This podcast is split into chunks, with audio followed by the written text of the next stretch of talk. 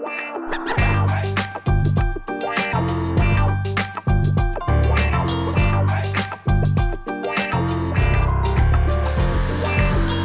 Всем привет и здравствуйте. Это уже второй выпуск подкаста о врачах и для врачей Кроксы. И на этот раз ведущим буду я, Глеб Краснов, врач-гериатр, аспирант самого цифрового из медицинских Самарского медицинского университета и научный редактор справочника врача, а также соавтор проектов клинических рекомендаций по депрескрайбингу, отмене, замене и снижению дозы лекарств. В Кроксах мы говорим о тех аспектах профессиональной жизни врачей, которым не учат в университете.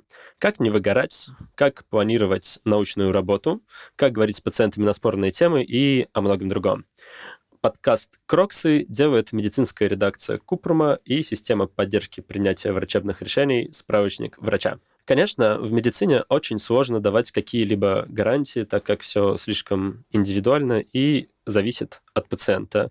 Однако ученые и врачи-исследователи не зря разрабатывают гайдлайны, а по-русски клинические рекомендации, алгоритмы действий для врачей, в которых подробно раскрываются все детали диагностики и лечения, по крайней мере, в идеальном мире. В гостях у нас сегодня врач-офтальмолог Глеб Арсланов и онколог-химиотерапевт Полина Шила. Я попрошу наших гостей более подробно рассказать о себе и э, предлагаю начать Полине. Всем добрый вечер. Как уже сказали, меня зовут Полина Шила, я врач-онколог, химиотерапевт. Также я являюсь э, программным директором проекта Высшая школа онкологии. Надеюсь, этого достаточно, или нужно что-то еще сказать, или этого достаточно. Можем вспомнить, что э, Полина находится в списке Forbes 30 до 30. За какой год? А за 2020 не то чтобы я считаю это своим супер достижением, это скорее случайность, но, предположим, да, за 2020 год.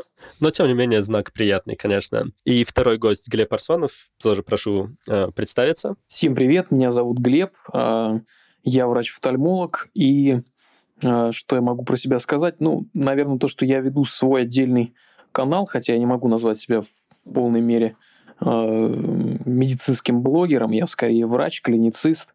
А изначально я специализируюсь на заболеваниях сетчатки, но в целом я являюсь как бы офтальмологом широкого профиля и э, консультирую и детей, и взрослых э, с любой глазной патологией. А, ранее я также являлся одним из членов команды Cochrane Россия и занимался там в том числе и переводами и э, редактированием переводов резюме э, кокрейнских семантических обзоров на русский язык. И также я э, был SMM-менеджером э, кокрейнских соцсетей, но с 2009, 2000, прошу прощения, 2019 года я там уже не работаю. На данный момент я больше врач-клиницист, чем блогер и что-то вот вроде этого. Поэтому, наверное, проще будет, наверное, так представиться. Прекрасно. Как раз две знаковые для России организации, как РАН России и Высшая школа онкологии, которые э, в той или иной степени меняют практику и представление э, современных врачей о практике, о том, как она должна происходить. Отличная компания для того, чтобы обсудить э, непосредственно процесс создания регуляторных документов, таких важных, как клинические рекомендации. И у нашей аудитории, разумеется, есть вопрос, э, кем и как создаются гайдлайны для врачей. При этом я предлагаю высказаться для трех ситуаций. Первое — это в идеальном мире, как они должны происходить. Второе, как это происходит, скажем так, в мире не идеальном. И в российском мире это вот третья ситуация. Кто хочет первым сказать об этом? Ну, давайте также, да, начнем, наверное, с Полины, а потом я что, что осталось. Да, хорошо. Кто же, собственно, пишет э, рекомендации для врачей? По-хорошему, рекомендации для врачей должны писать врачи.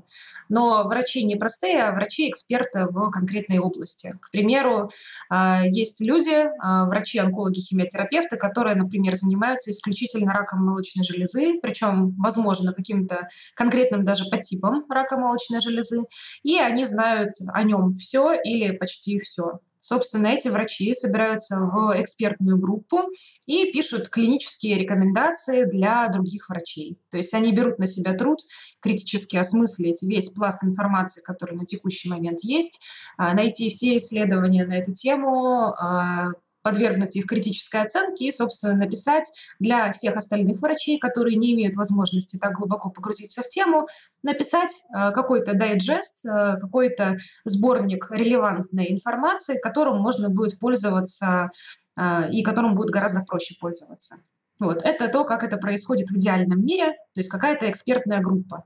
Очень важно, что нельзя написать клинические рекомендации сразу для всего мира, потому что мы понимаем, что любые клинические рекомендации идут в привязке к конкретной экономической ситуации в конкретной стране. То есть нельзя, чтобы рекомендации были общими, например, для Соединенных Штатов и для условной Нигерии, например. Рекомендации будут разными, рекомендации должны учитывать и этот факт. Поэтому есть, э, например, клинические рекомендации рекомендации международных сообществ. А, в онкологии, например, а, американские рекомендации, европейские рекомендации. А, и потом, собственно, какие-то локальные сообщества каждой страны что-то в эти рекомендации добавляют, что-то убавляют в зависимости от э, ситуации внутри каждой конкретной страны. Это то, как это могло бы происходить и происходит в идеальном мире. А, Полина, хорошо, тогда такой вопрос. А считаете ли вы, что у практикующих врачей-онкологов достаточно скилла, чтобы, например, качественно оценить информацию медицинскую, и у кого достаточно, у кого нет? И как понять, собственно, действительно ли вот этот онколог, да, который, например, работает в федеральном центре столицы, э, напишет какие-то релевантные рекомендации для врача, который работает э, в регионе. А, ну, к сожалению, мы понимаем, что а, у врача не всегда может быть достаточное количество скиллов, поэтому, а, да, тут есть какие-то определенные ограничения.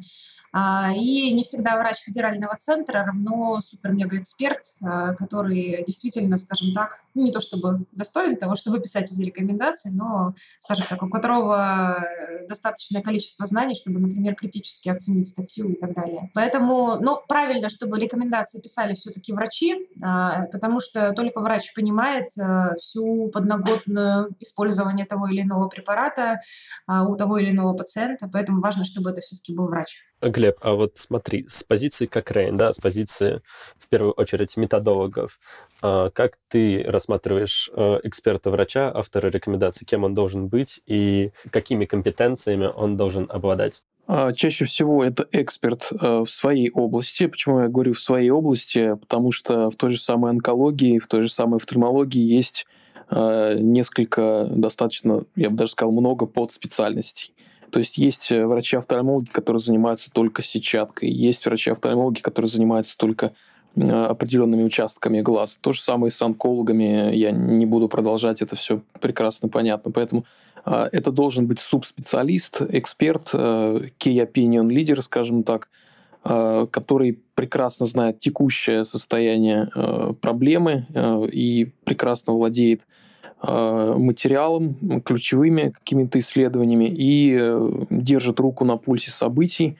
И, естественно, он э, может составить такие рекомендации, которые будут внушать уверенность в том, что там написано, то есть уровень убедительности приведенных рекомендаций должен быть четко разграничен. И именно так и пишутся все современные рекомендации. То есть мы должны видеть э, уровень убедительности э, в тех или иных э, формулировках. Поэтому я думаю, может быть, я повторяюсь, но действительно это эксперт.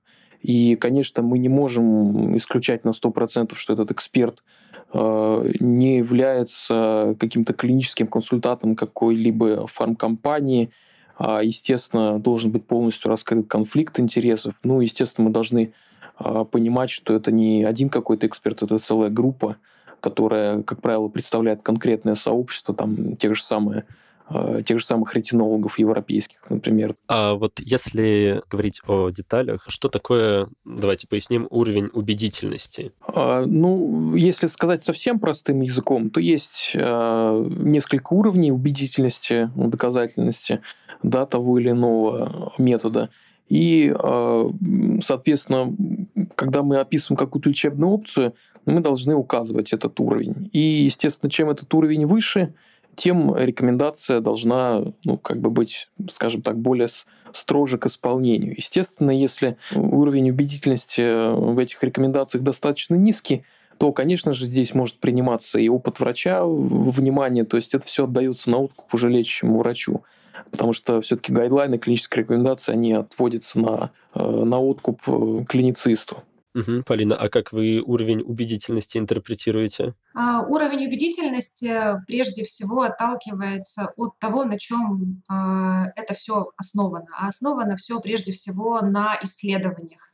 Исследования могут быть разного качества, разного дизайна, и мы понимаем, что чем более качественно спланированы исследования, например, золотым стандартом э, исследований, которые мы понимаем, что они в медицине котируются в наибольшей степени, это рандомизированные клинические исследования.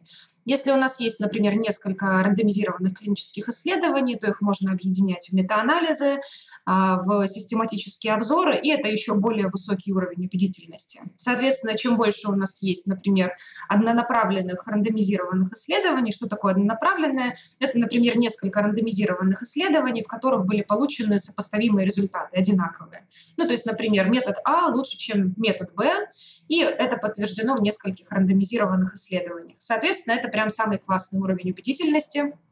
А, и это те данные, которым мы можем доверять в наибольшей степени.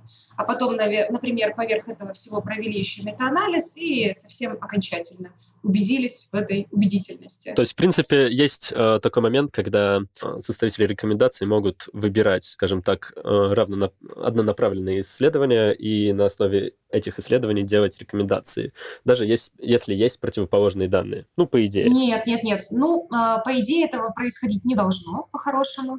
То есть, по-хорошему, э, исслед... ну, эксперт должен оценить все исследования, и однонаправленные в одну сторону, и в другую.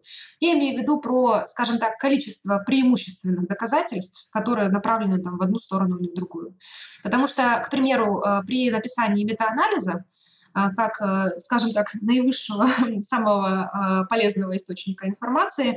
А, при написании метаанализа автор этого исследования, он четко прописывает э, свою систему поиска доказательств, и она должна быть максимально прозрачной, и она должна максимально включать э, результаты разнонаправленные, в том числе отрицательные результаты. То есть, например, исследования, в которых было показано, что метод А не лучше, чем метод Б. То есть, по-хорошему, хороший метаанализ должен найти и учесть все. Хотя здесь, конечно, включается такая штука, как publication bias. Это искажение, из-за которого предпочтительно публикуются именно положительные результаты исследований, и их, конечно же, проще найти. Их активнее публикуют журналы, а, они да, более охотно тиражируются, а, и, конечно, да, это проблема. Погодите, мы сейчас уходим уже в детали от уходим от клинических рекомендаций в сторону оценки качества исследований. А, давайте ну, просто подведем черту. А, из, из этих исследований как раз строятся клинические рекомендации, и из нескольких групп, скажем так, вырабатывается практическая рекомендация, которая непосредственно попадает, а, например, в текст документа. Но также вот мы говорим о том, что могут быть качественные и некачественные рекомендации, и есть методы оценки клинические рекомендации, например, Agree to, насколько я знаю. Э, можно ли попросить Глеба для начала рассказать более подробно об этом методе, э, что он учитывает? Ну, как раз-таки, если сказать совсем вкратце, наверное, я подробно не смогу рассказать, но как раз-таки, наверное, он, э, судя по названию, да, проще уже можно рассказать, как раз-таки соответствие, наверное, того, что озвучено, соответствует тому уровню, в отношении которого это озвучено. То есть соответствует ли конкретное утверждение вот этому уровню убедительности в, доказ... в доказательствах.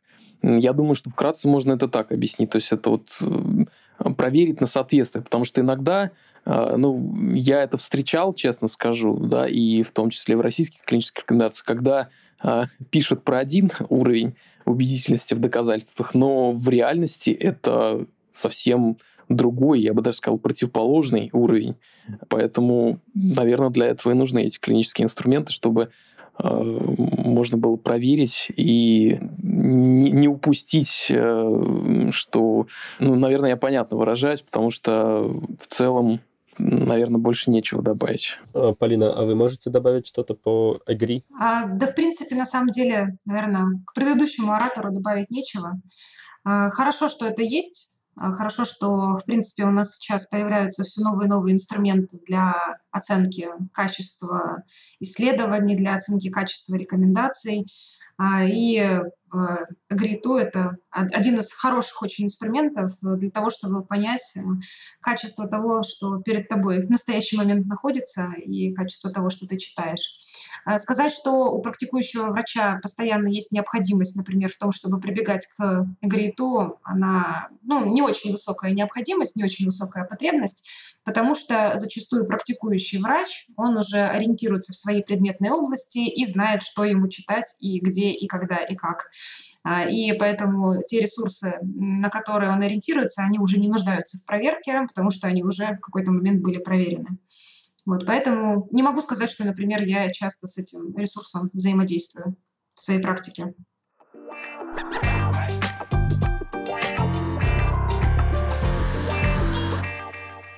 А, и как раз сейчас наступило время провокационных вопросов.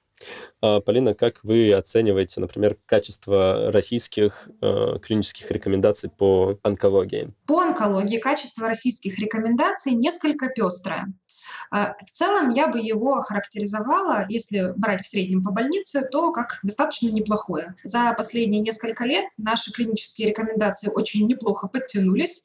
А, и они вполне читабельные, они вполне адекватные, они не отстают от зарубежных рекомендаций, и они на самом деле очень даже ничего. Но, естественно, качество каждой конкретной клинической рекомендации по каждой конкретной нозологии, то есть по каждому конкретному заболеванию, может различаться. А, потому что разные рекомендации пишут разные экспертные группы а, и разные эксперты, которые по-разному подходят к а, написанию этих рекомендаций. Поэтому в принципе, мы видим, что одни рекомендации могут написаны быть прям отлично, ну, то есть прямо супер, читай, не хочу, прям вообще замечательно, а другие как-то не очень, и ты понимаешь, что, ах да, эти рекомендации писали вот эти вот люди, а эти рекомендации писали эти люди. Но это, это же самое можно увидеть и в любых других ресурсах, например, даже а, святая святых всех врачей UpToDate, да, там тоже все достаточно пестро. Ну, то есть, э, да, средний уровень достаточно высок, но и там тоже есть э, статьи, написанные более адекватно и менее адекватно. Вот здесь мы наблюдаем то же самое поддерживаю это отношение э, к UpToDate и к Medscape в том числе. А, и, в свою очередь, предлагаю Глебу Арсвану высказаться по поводу качества офтальмологических рекомендаций. Послушаем еще эту сторону. И как-то раз, я помню, у Глеба в Телеграм-канале а, была интересная заметка, где он выступил с критикой а, какого-то сборника рекомендаций, если я не ошибаюсь, где один из соавторов Э, предлагал использовать, э, скажем так, препараты, которые известны как э, выраженно недоказательные в, скажем так, в продвинутом обществе офтальмологов и не имеют под собой научного обоснования. Так что, Глеб, передаю слово. Да, это интересный момент. Я сначала, наверное, скажу про российские клинические рекомендации. Я соглашусь скорее с Полиной, потому что российские клинические рекомендации по офтальмологии точечно а, неплохо подтянулись по отдельным нозологиям. Некоторые нозологии, как по мне, остались достаточно в плачевном состоянии, точнее уровень а, рекомендаций по данным нозологиям, а некоторые практически приблизились к европейским, и их приятно читать. И, конечно, есть какие-то замечания, когда ты просматриваешь, э, ты видишь какую-то, э, скажем так, отсебятину, и... но в целом, в целом уровень достаточно неплохо. Я вижу здесь подвижки в э, хорошую сторону. А, поэтому здесь я не могу э, сказать, что у нас все плохо. Тем не менее, всегда есть э, к чему стремиться. А, а что касается критики, но скорее я там, я просто выложил методические рекомендации, они, это не клинические рекомендации, по достаточно редкому состоянию, аноридии на русском языке это отсутствие радужки у детей, это генетическое заболевание. И а, что меня удивило, что а, в таком серьезном пособии, где большое количество специалистов, причем там мультидисциплинарный подход, потому что эти дети, как правило, имеют и другую патологию, не только отсутствие радужки в глазу. И меня удивило, что генетические заболевания в каком-то из разделов, кажется, неврологическом, предлагали лечить полипептидами, в общем, которые получены из мозгового вещества животных. Ну, это всеми известные препараты, я не буду их называть. Э, то есть, казалось бы, настолько экспертный совет собрался, настолько классная мультидисциплинарная команда, но э, вот э, какой-то эксперт, который отвечал за конкретный абзац, за конкретное предложение вот так вот просто берет и перечеркивает все труды. Конечно, они пообещали это пересмотреть после моего короткого комментария. Не знаю, исправили или нет, ну, конечно, вот меня это как клиентисту очень сильно расстраивает, потому что вот э, весь такой объемный труд по такому редкому состоянию, тем более на русском языке, вот так вот просто может э, испортиться, потому что там не было ни ссылок, ничего, и все это было просто как вот э, таким абзацем. А как, например, на это должен реагировать практикующий врач и, э, например, врач, который понимает, что это некорректно, и как ему объяснить своему коллеге, что то, что вот написано в таком документе, это, например, ненормально? Такой хороший вопрос, этический, я бы даже сказала. Ну, я, наверное, вкратце тогда отвечу. Э, я думаю, что, э, наверное, стоит обращать внимание на первоисточники, которых в данном случае не было. То есть всегда, когда вы дискутируете с оппонентом, да неважно, с оппонентом или с коллегой, всегда за, вашей, за вашими словами должно что-то стоять. Так вот, в данном случае э, за, наверное, за этим предложением э, стояли достаточно, не боюсь этого слова, низкопробные публикации. Хотя я вот почему-то уверен, что если хорошенько поискать, э, таких публикаций мы не найдем. Мы найдем публикации скорее о том, где эти препараты применяются там, при других заболеваниях, и вот раз они там применяются, то можно вроде как и здесь применить. Но это абсолютно не имеет никакого э, медико-биологического обоснования, даже на каком-то э, таком, знаете, уровне э, до, клини- до клиники, скажем так, до клинических исследований. А уж э, оснований применять это в клинической практике у нас нет никаких. Я бы вот на это делал аргументы, что стоит за словами данного эксперта, какие публикации – я бы так, наверное, аргументировал, и, соответственно, такой, наверное, аргумент будет трудно э, как-то перебороть. Я бы, на самом деле, хотела да, к этому добавить, что а, было бы здорово, если бы а, коллеги в принципе, коллеги-врачи, если они видят подобные неувязки и видят какую-то откровенно некачественную информацию, я бы хотела призвать не молчать об этом, а об этом где-то писать, где-то об этом говорить для того, чтобы вычищать таким образом эту недостоверную информацию. Ну, то есть э, хорошо, когда у врача есть какой-то ресурс, хотя бы своя собственная страничка в Фейсбуке, на которую подписаны, например, коллеги.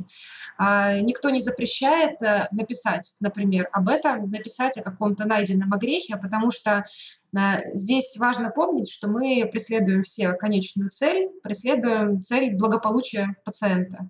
И если интересы пациента в этой ситуации соблюдены, а пациент, естественно, получит определенные профиты от того, что ему, например, будет назначено максимально качественное лечение, в том числе без препаратов с недоказанной эффективностью. Если э, действия соответствуют этой цели, значит, все происходит правильно, и почему бы, собственно, об этом не написать где-то? Почему бы об этом где-то не сказать? А давайте такую ситуацию рассмотрим. Видите, мы э, отсылаемся к моделированию. А, допустим, молодой врач работает в отделении. Все считают его молодым врачом, он немножко прокачан. Э, и он проводит назначение. Э, его, э, допустим, это стационар, где нужно согласовывать назначение заведующим отделением. Он приходит к заведующей или к заведующему, чтобы сделать, соответственно, правки по листу назначений, и его заставляют вписывать те препараты, которые, скажем так, не имеют доказанной эффективности или безопасности, и, соответственно, его застав, заставляют делать еще некоторые приписки препаратов, которые он не хотел бы назначать. Как в этой ситуации нужно поступить? Я думаю, что универсального рецепта э, нет. Э, я, естественно, за то, чтобы не делать откровенно опасные вещи естественно. То есть мы должны, опять же, помнить, что а, безопасность и благополучие пациента прежде всего. А как поступить каждому конкретному врачу? Ну, здесь, естественно, есть э, нюансы, связанные с каждым конкретным отделением, а, с особенностями личности врача, потому что кто-то более революционно настроен, кто-то менее революционно настроен, кто-то больше может противостоять окружающим, кто-то в меньшей степени.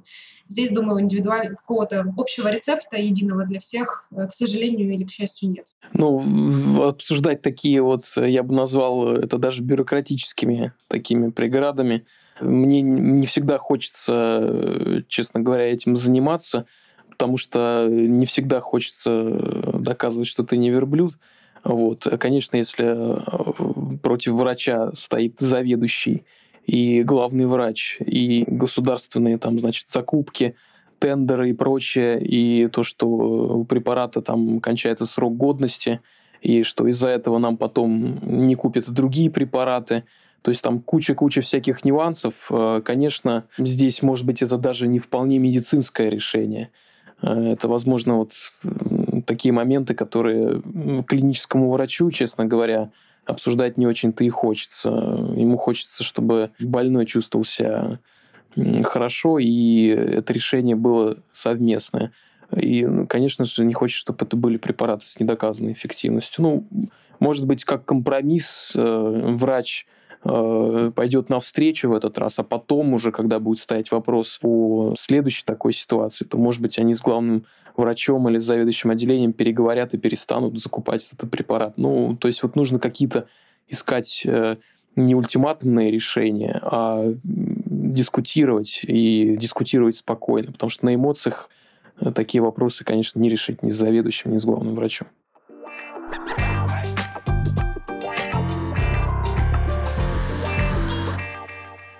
Соответственно, у нас э, следующий вопрос, да, э, что делать, если рекомендации, которые есть в гайдлайне, э, не работают, да, и что делать, например, если клинические рекомендации конфликтуют между собой. Бывали ли у вас такие случаи, как вы из них выходили? Клинические рекомендации довольно часто, на самом деле, конфликтуют между собой. А, и здесь, опять же, есть две стороны вопроса. Сторона вопроса сущностная и сторона вопроса бюрократическая. Если говорить о сущностной стороне вопроса, если рекомендации конфликтуют, есть такое рациональное предложение не ограничиваться чтением только рекомендаций. Потому что, в принципе, а, практикующему врачу хотя бы в своей предметной области было бы здорово ориентироваться в первоисточниках.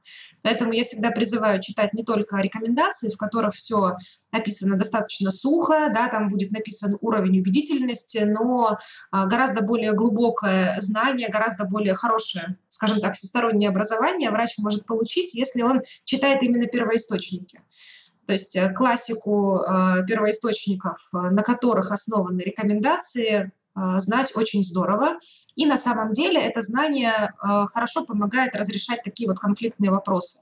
Когда ты понимаешь, что, да, например, а, в этих рекомендациях написано так, а в этих рекомендациях, там, Америка, Европа, написано так, но все эти рекомендации опираются вот на этот первоисточник, на эту статью, на это клиническое исследование, и я, например, практикующий доктор, прочитала это исследование, и я могу дать ему тоже свою трактовку, понять, какие пациенты участвовали в этом исследовании, какие пациенты, например, получили максимальный профит от этого метода лечения. То есть это все информация, которая в рекомендациях прописана не будет, потому что иначе они получатся слишком объемными и не смогут просто выполнить свою функцию. А, а вот из первоисточника это можно получить. Поэтому про конфликт рекомендации какой-то огромной, страшной проблемы, наверное, в этом нет. А, если подходить с точки зрения, скажем так, наполнения этих рекомендаций сущности. Если говорить о бюрократическом вопросе, а именно о том, что, например, российские рекомендации могут конфликтовать с зарубежными или вообще там со здравым смыслом, да, я понимаю, что онкологам относительно повезло, потому что у нас рекомендации реально адекватные. Рискну предположить, что в других областях медицины а, все возможно немножечко печальнее. А, и там, да, опять возникают те вопросы, о которых практикующему доктору не очень хочется говорить, о чем говорил Глеб, о том, что не всегда ожидания и реальность совпадают, и не всегда в рекомендациях отражено то, что действительно хотелось бы пациенту назначать. Ну, я действительно вкратце добавлю, что понятное дело, что гайдлайны пишутся а, для тех заболеваний, которые наиболее значимы с точки зрения государства и там проблем со здоровьем. Тем не менее, Мы тоже вот обсуждали то, что рандомизированные клинические исследования должны составлять, основу, на основании чего пишут эти гайдлайны. Но вместе с тем пациенты, которые участвовали в этих исследованиях, они погружены в такие рафинированные условия, они очень тщательно отобраны, они, у них э, много критериев включения, много критериев исключения. И, конечно же, к нам такие рафинированные пациенты в такие э, супер шикарные условия в реальности не попадают. К нам может попасть пациент, у которого в одном глазу три заболевания.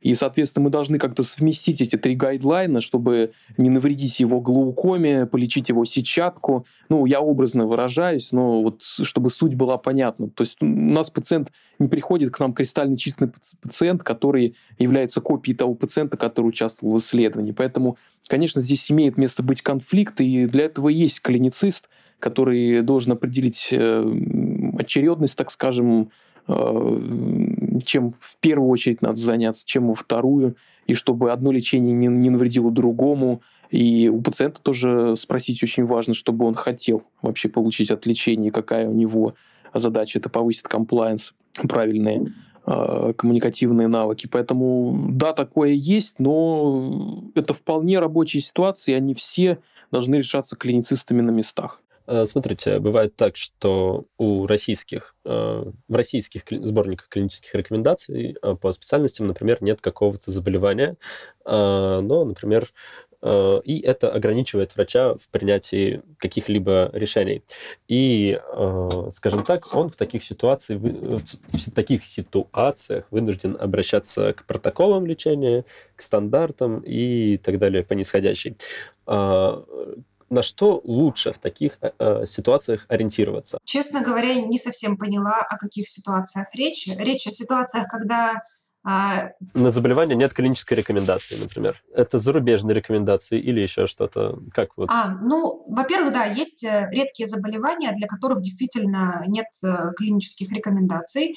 И, собственно, здесь мы опять возвращаемся к вопросу о том, что поиск первоисточников, чтение первоисточников и так далее. Потому что, во-первых, э, есть болезни, для которых действительно этих рекомендаций нет, но есть какие-то обзорные статьи, например, если лучшим доказательством и лучшим источником информации окажется, к примеру, серия случаев, как мы сейчас наблюдали с коронавирусной, например, инфекцией, что сначала у нас, естественно, не было никаких гайдлайнов, не было никаких клинических рекомендаций.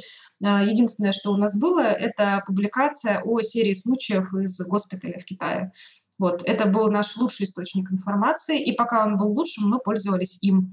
Поэтому э, здесь, э, да, тоже призыв к тому, чтобы искать альтернативные источники информации, э, кейс-репорты, то есть какие-то конкретные клинические случаи, если ваш кейс, э, ваш пациент с вашим заболеванием каким-то очень редким, вообще такого просто не бывает, да, мы находим, например, кейс-репорты или серию случаев, или там другие дизайны исследований, не рандомизированные исследования, какую-то альтернативную информацию об этом заболевании. Угу. А вот, кстати, интересная тема затронута по поводу ковида. А, вы знаете, например, что основатель общества специалистов доказательной медицины, Глеб, подскажи мне, пожалуйста, фамилию. Наверное, вы имеете в виду Василия Власова. Да-да-да, Василий Власов. Василий Власов э, нередко декларировал позицию, где говорил, что, в общем-то, совершается не совсем корректное действие, когда э, в рекомендации входят препараты, которые, э, скажем так, свою эффективность и безопасность представили в не очень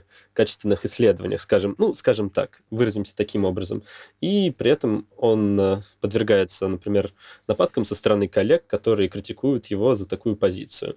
А какая у вас позиция по этому вопросу, э, по вопросу составления методических рекомендаций, которые, по сути, изначально были а, разработаны, ну, российские, по крайней мере, из итальянских рекомендаций, судя по всему, а итальянские из китайских. Что вы думаете вот о, об этом процессе? Мы понимаем, что э, рекомендации — это, опять же, компромисс. Это компромисс между скоростью э, принятия скажем так, решение о том, что включать в эти рекомендации, а что нет, между ситуацией, в которой весь мир, например, оказался, и между имеющимися доказательствами, между качеством.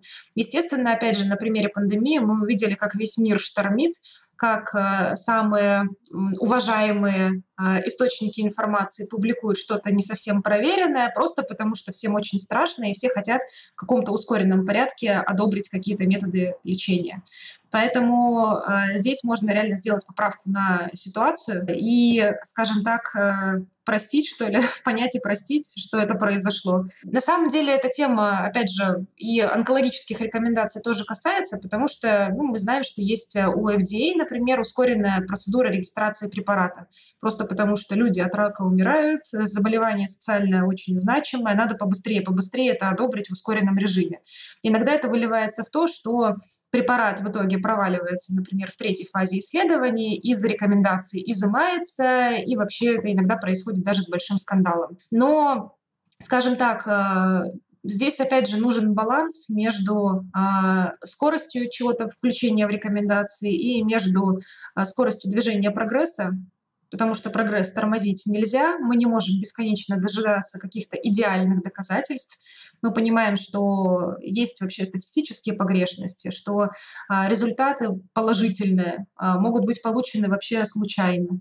Но, к сожалению, мы вынуждены с этими всеми неточностями смириться, потому что иначе просто рекомендации не будут писаться, прогресс не будет двигаться и вообще ничего не будет происходить. А, ну, действительно, в какой-то момент э, всем казалось, э, я уж не помню, что конкретно писал и говорил Василий Власов, но я хорошо помню фразу Джона Ионидиса о том, что мы слишком э, болезненно принимаем э, решения. И чаще всего эти решения э, могут быть и поспешными. Э, конечно, эти решения могут быть поспешными так на уровне тех, кто принимает эти клинические рекомендации, тех, кто их обновляет, и, соответственно, эти решения не менее сложные для докторов на местах, которые на передовой, которые, над которыми нависли в том числе и родственники. И когда такие пациенты, естественно, попадают в реанимацию, э, такие решения принимать очень сложно. Тем более они, естественно, должны быть взвешены. Но вот я уж не знаю, я просто не, не давно уже не смотрел наверное, несколько месяцев up-to-date, и я не знаю, изменилось ли что-нибудь в плане лечения ковида, э, в плане профилактики тромбов, дексаметазона при тяжелом течении, там, искусственной вентиляции легких и э, некоторых противовирусных препаратов, э, которые тоже применяются там, при среднем тяжелом течении и тяжелом. Мне кажется, сейчас все-таки больше стали обсуждать вакцинацию, поэтому я не думаю, что здесь может быть, этот вопрос уже стоит настолько остро, что прям все рекомендации полны чего-то такого ненадежного. Я думаю, что как раз-таки э, уже больше года прошло, и мы примерно понимаем, как лечить осложнения, э, и как, возможно, даже их профилактировать. Э, но, к сожалению, процент смертности-то он никого не спрашивает, он как остался примерно так и есть, поэтому, повторюсь, наверное, больше сейчас даже актуально вакцинацию обсуждать.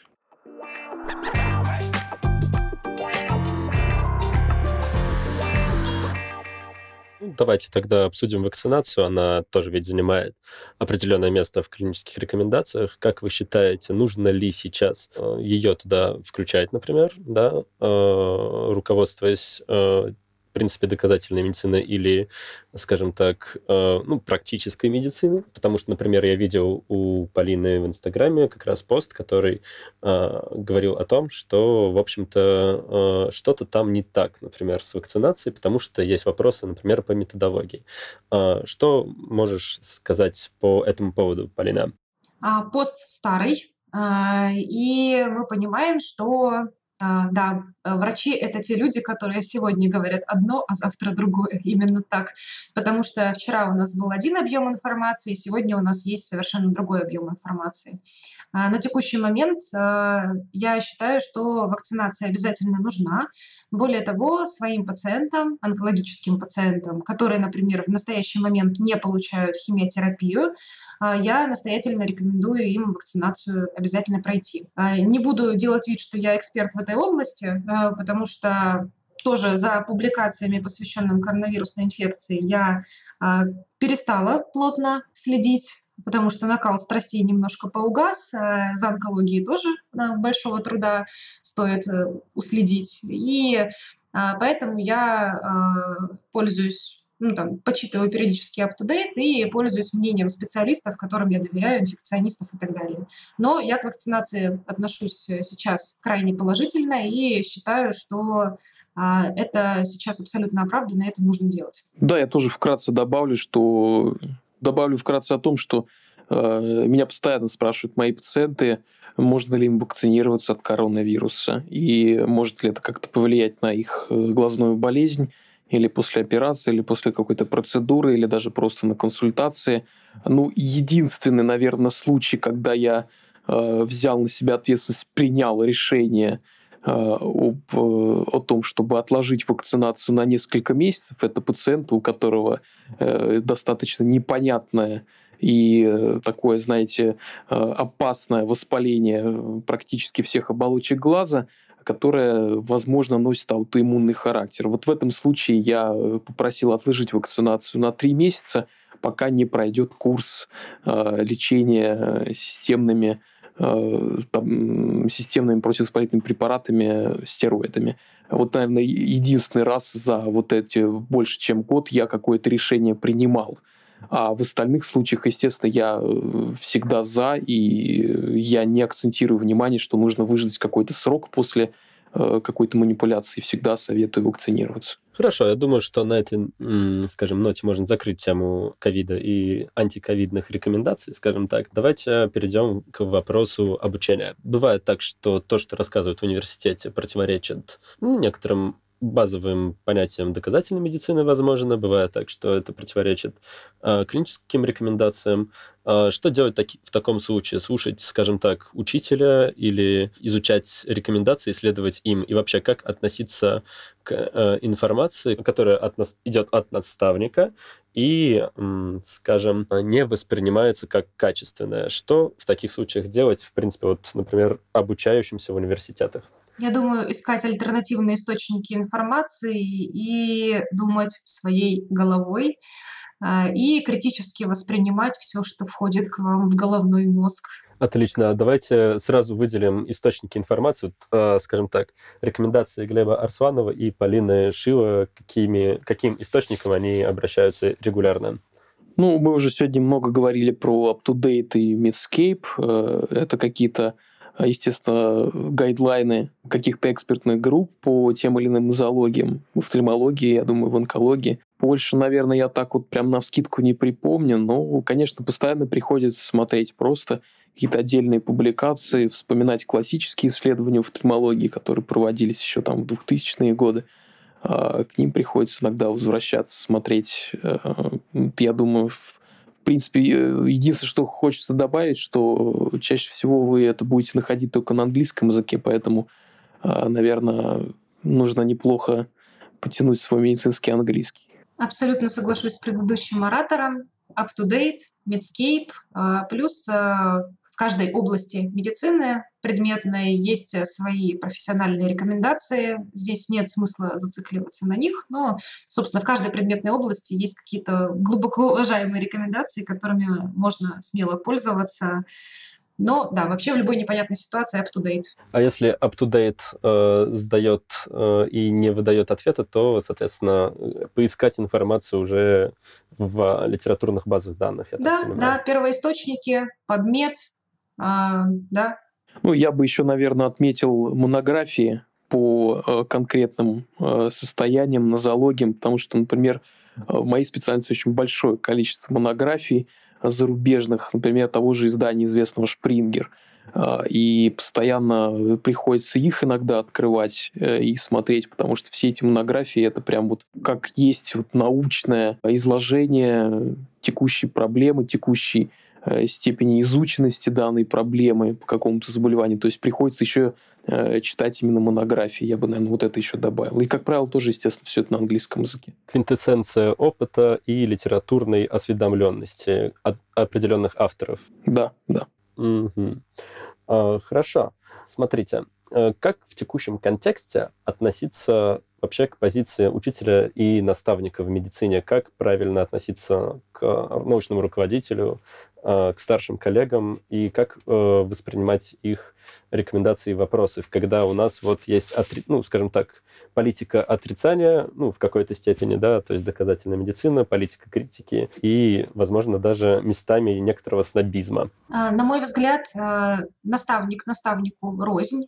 Если, например, в наставнике соединяется э, доказательная медицина и опыт, это прямо вообще потрясающе, и такому наставнику нужно поставить памятник, и это вообще лучшее, что может быть. Потому что мы понимаем, что доказательная медицина, она не нивелирует э, значимость клинического опыта э, и, в принципе, наработанности, отработанности действий в той или иной ситуации. Поэтому клинический опыт и базовые знания медицинские, они по-прежнему важны. И то, что человек, например, научился хорошо читать статьи, э, это не позволяет ему скажем так, говорить, что все, на этом мое медицинское образование окончено, я хорошо читаю статьи, хорошо ищу информацию, в принципе, вот на этом все, на этом закругляемся. А, поэтому действительно зависит во многом от наставника.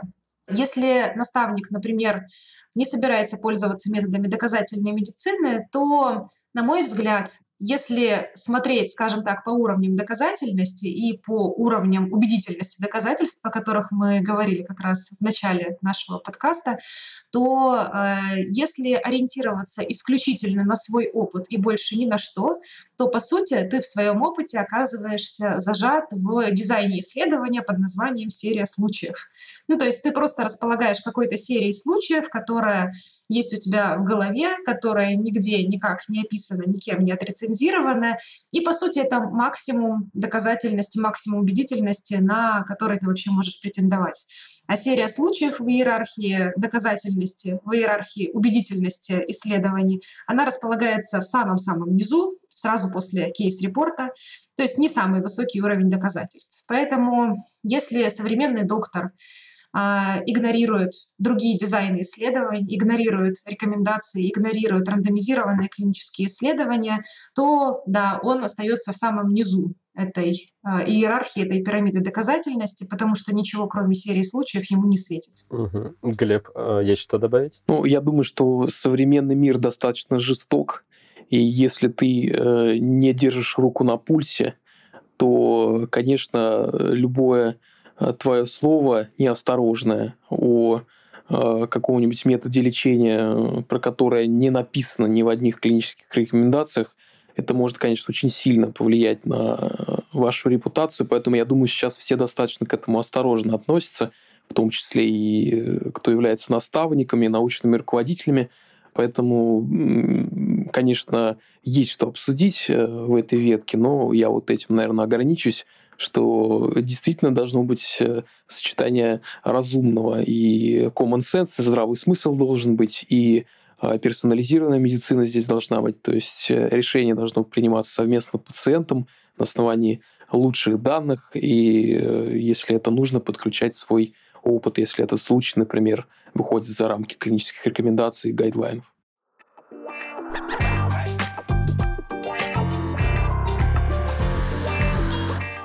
Смотрите, мы начали про наставничество, и вот если, ну, можно же сказать, что такое видение медицинской практики и медицинского мира у вас сложилось, исходя из, э, скажем, какого-то внешнего влияния, все-таки, все-таки, кого бы вы могли назвать своими наставниками э, по, э, в этом направлении? Я бы назвала наставником в этом направлении куратора, академического куратора Высшей школы онкологии Вадима Гущина, потому что именно он показал нам весь этот удивительный мир доказательной медицины.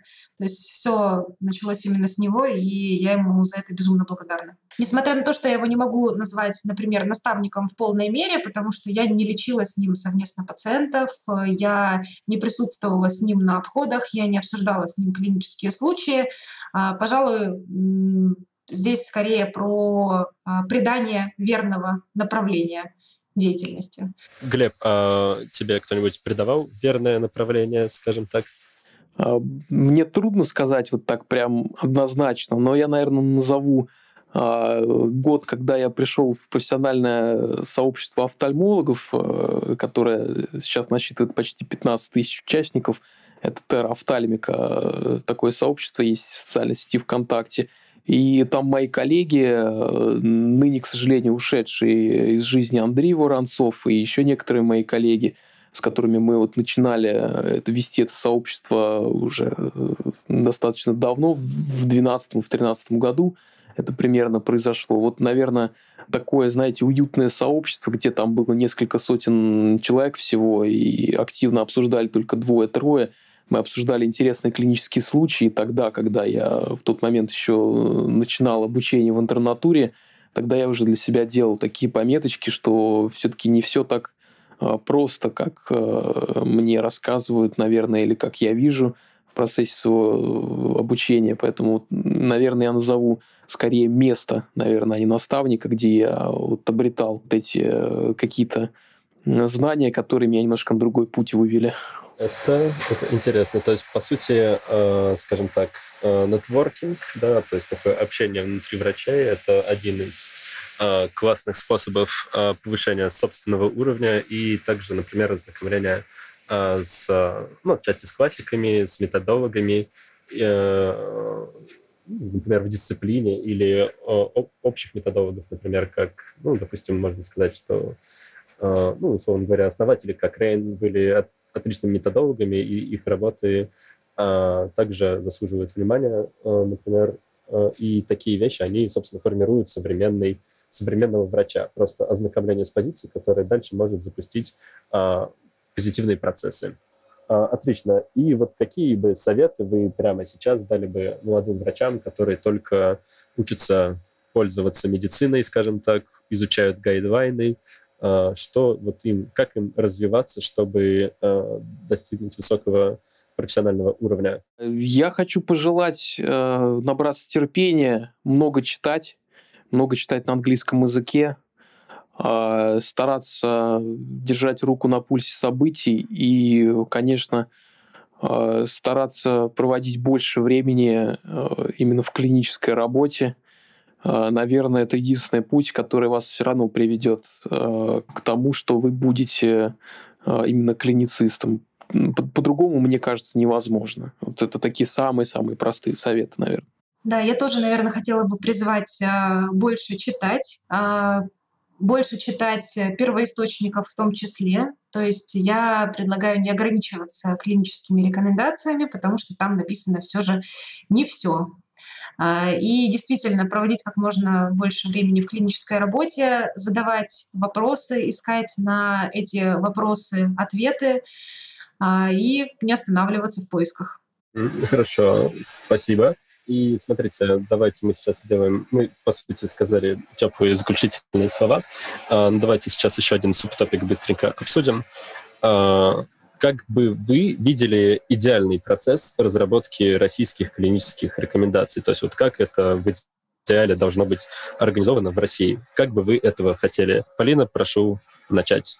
В идеале, конечно, а, клинические рекомендации должна обсуждать экспертная группа, и я думаю, что было бы здорово, если бы у нас были какие-то требования к экспертам. А сейчас сходу сложно выдумать, но какая-то валидация экспертов, что ли. Что эксперт действительно эксперт, и что он ориентируется не только в предметной области, но и, например, что-то понимает в медицинской статистике, потому что это очень важно зачастую для верной трактовки результатов. А, вообще, конечно, было бы здорово, чтобы рекомендации писала мультидисциплинарная команда а, из разных а, специалистов внутри одной и той же области, чтобы условно рекомендации по раку молочной железы писали совместно патоморфолог, хирург, химиотерапевт и лучевой терапевт, и чтобы в команде тоже присутствовал, например, организатор здравоохранения, который будет смотреть на это с экономической стороны вопроса, тогда я думаю, что мы получили бы максимально адекватные, максимально выполнимые, удобоваримые результаты. Поддерживаю эту позицию, Глеб. Может быть, э, есть еще какой-то элемент, который хочется добавить в, это, в этот прекрасный рецепт, прекрасные рекомендации что эксперт должен быть экспертом, что он должен быть э, действующим клиницистом, э, действующим лидером мнений, он должен иметь э, публикации по этой теме, он должен не прекращать публиковаться по этой теме каждый год. Естественно, это должны быть публикации э, в журналах, которые индексированы в международных э, базах. Это все, конечно, несколько косвенный показатель, но тем не менее. Поэтому вот я бы, наверное, только вот это добавил, что и таких экспертов должно быть несколько. Чаще всего, по крайней мере, наверное, у нас в российских клинических рекомендаций, я думаю, что пока это не идеально выполняется, и у нас могут быть совсем-совсем разные эксперты, и вот, э, может быть, э, хотелось бы, чтобы этот момент всегда был внимание принят. От себя добавлю, что, наверное, было бы классно, если бы такие экспертные группы еще имели фокус-группу а, врачей амбулаторного звена, которые а, все это бы оценивали со своей позиции, и таким образом бы еще собирался фидбэк, и это было бы просто идеальной методологией, когда а, то, что разработали наверху, оценили люди, которые делают это а, на первичном уровне организации здравоохранения, потому что все, что делается, должно делаться для всех. Соответственно, большое спасибо нашим гостям. Глеб, Полина, было очень приятно с вами побеседовать. Спасибо, что нашли время и присоединились к нам сегодня. Надеюсь, что нашим слушателям будет полезна и приятна эта информация для э, дальнейшего, э, скажем так, переваривания и смакования. Это был подкаст о врачах и для врачей Кроксы. Меня зовут Глеб Краснов, врач-гериатр, научный редактор справочника врача. Подписывайтесь на нас, оставляйте комментарии, подписывайтесь на Купрум, делайте репосты, ставьте лайки, оценки на платформах и особенно в iTunes. До встречи в следующем выпуске нашего классного подкаста. Всем пока!